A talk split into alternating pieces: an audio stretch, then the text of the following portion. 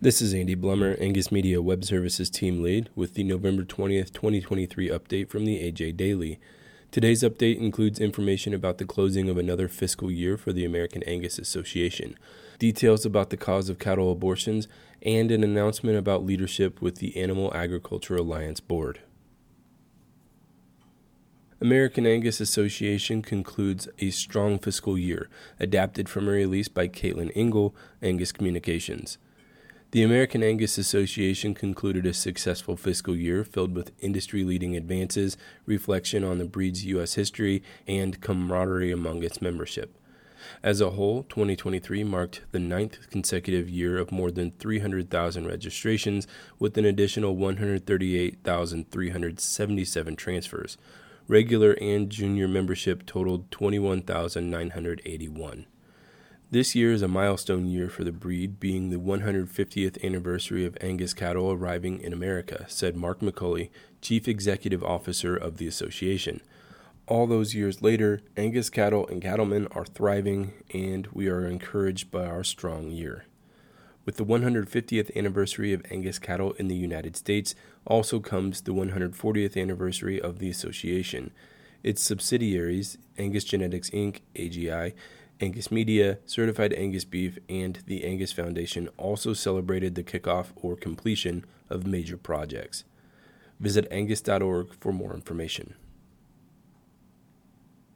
Investigating the cause of cattle abortions, when to involve your veterinarian, and what happens next. Adapted from a release by Matt Hille and David Steffen, University of Nebraska Lincoln. It's fall, and for cow calf producers, that often means it's time to pregnancy check. Confirming pregnancy in the herd is an important milestone in the overall cow calf production system, but there's still a lot that needs to go right before you're admiring next year's weaned calf crop.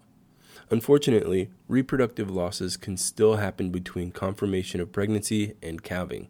Beef producers and veterinarians often refer to any death loss before calving as an abortion. In reality, true abortions make up only a portion of this loss. It is important to define some of the terms regarding reproductive losses. Early embryonic death, loss of pregnancy in the period from conception to maternal recognition of pregnancy or implantation. This occurs approximately 17 days after initial fertilization. For more information, visit angusbeefbulletin.com forward slash extra. Dairy Management Inc.'s Lisa McComb appointed chair elect of Animal Agriculture Alliance Board. Adapted from a release by Emily Ellis, Animal Agriculture Alliance. November 17th, the Animal Agriculture Alliance announced its upcoming board leadership following its fall board meeting, hosted November 7th in Washington, D.C. Lisa McComb, Dairy Management Inc., or DMI, was elected as chair elect. Tom Super, National Chicken Council, was appointed as treasurer. McComb is the Senior Vice President of Communications at DMI. She will take the reins for a two year term as chairperson from current board chair Derek Yancey, president of Morning Fresh Farms, beginning in January 2025. At DMI, McComb is accountable for multiple stakeholder, proactive, and responsive media relations and storytelling for the dairy community and consumers. She also leverages real time insights and intelligence to take action on and prepare for key dairy issues.